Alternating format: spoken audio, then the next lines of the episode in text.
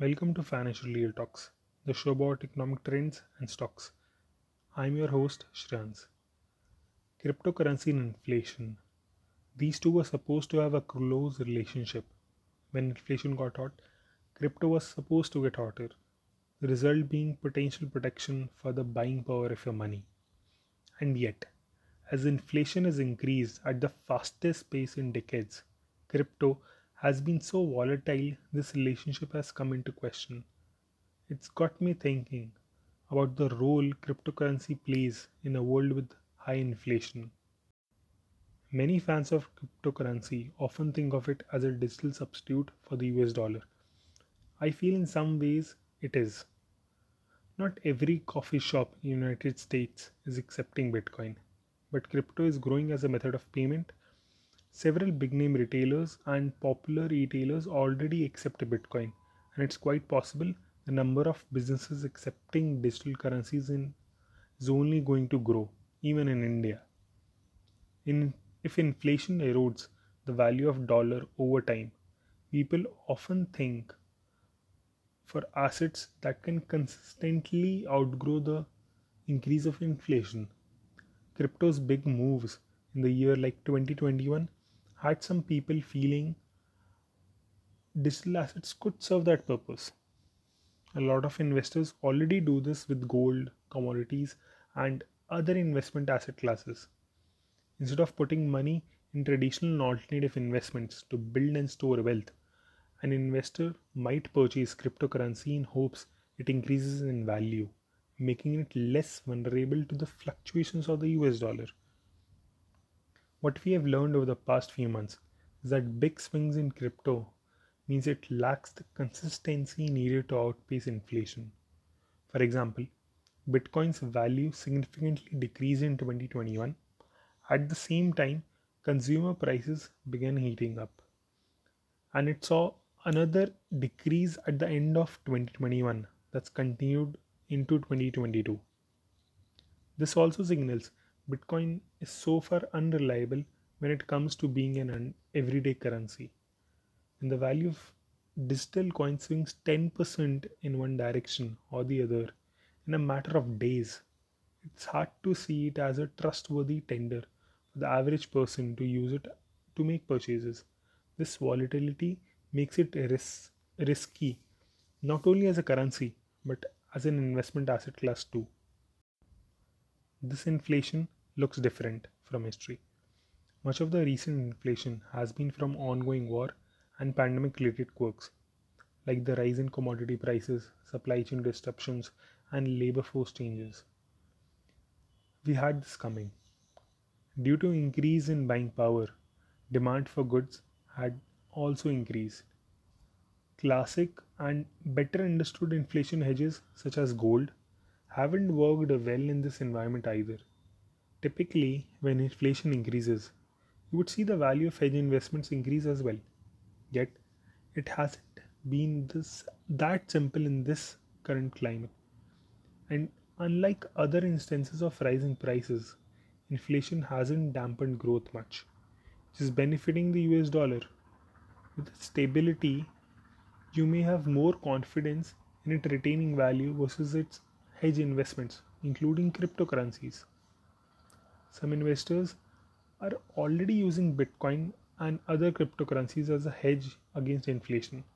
This could prove to be a savvy move, but that remains to be seen for now because it's such a youthful investment asset class. Its risk is less understood and more difficult to compare with other securities.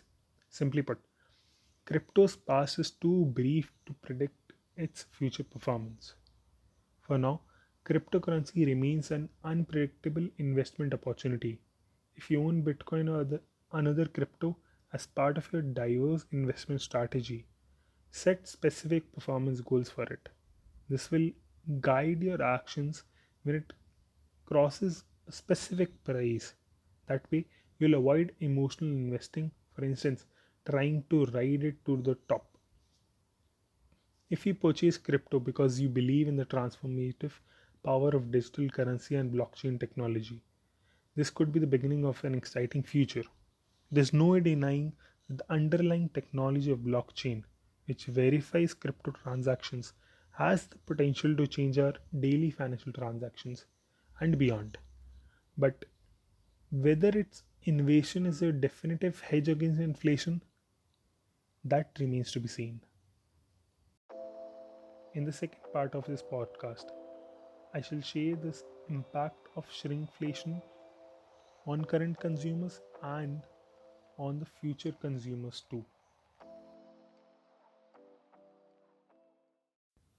Okay, you know what? It's the inflation you're not supposed to see. From toilet paper to code and coffee to chips, manufacturers are quietly shrinking packet sizes without lowering the prices. It's dubbed shrinkflation, and it's accelerating worldwide. In India, a bar of Vim soap has shrunk from 155 to 135 grams. In the United Kingdom, Nestle slimmed down its Nescafe coffee tins from 100 grams to 90 grams.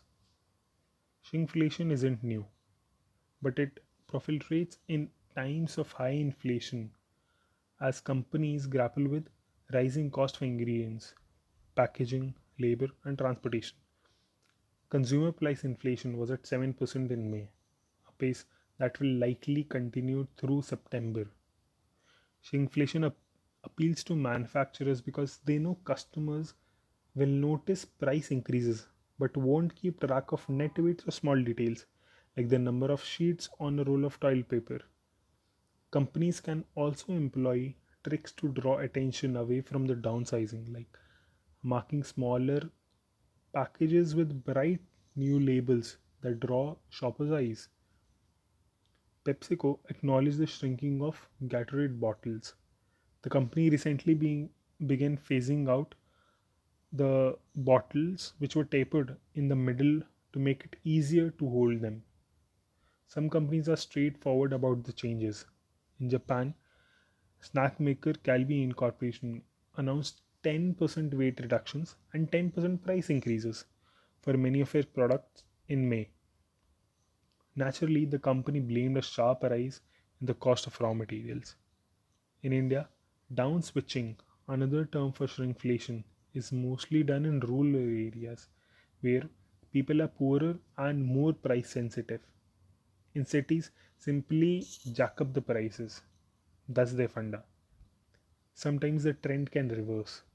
As inflation eases, competition might force manufacturers to lower their prices or reintroduce larger packages. But once a product has gotten smaller, it often stays that way.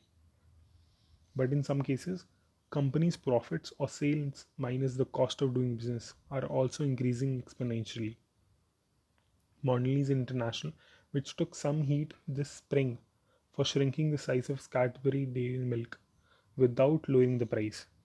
The company's operating income climbed 21% in 2021 but fell 15% in the first quarter as the cost pressures grew. By comparison, PepsiCo's operating profit climbed 11% in 2021 and 128% in the first quarter. I'm not saying they're profiteering, but it smells like it. Thanks for listening. That's been it for today. Stay tuned in for the next one.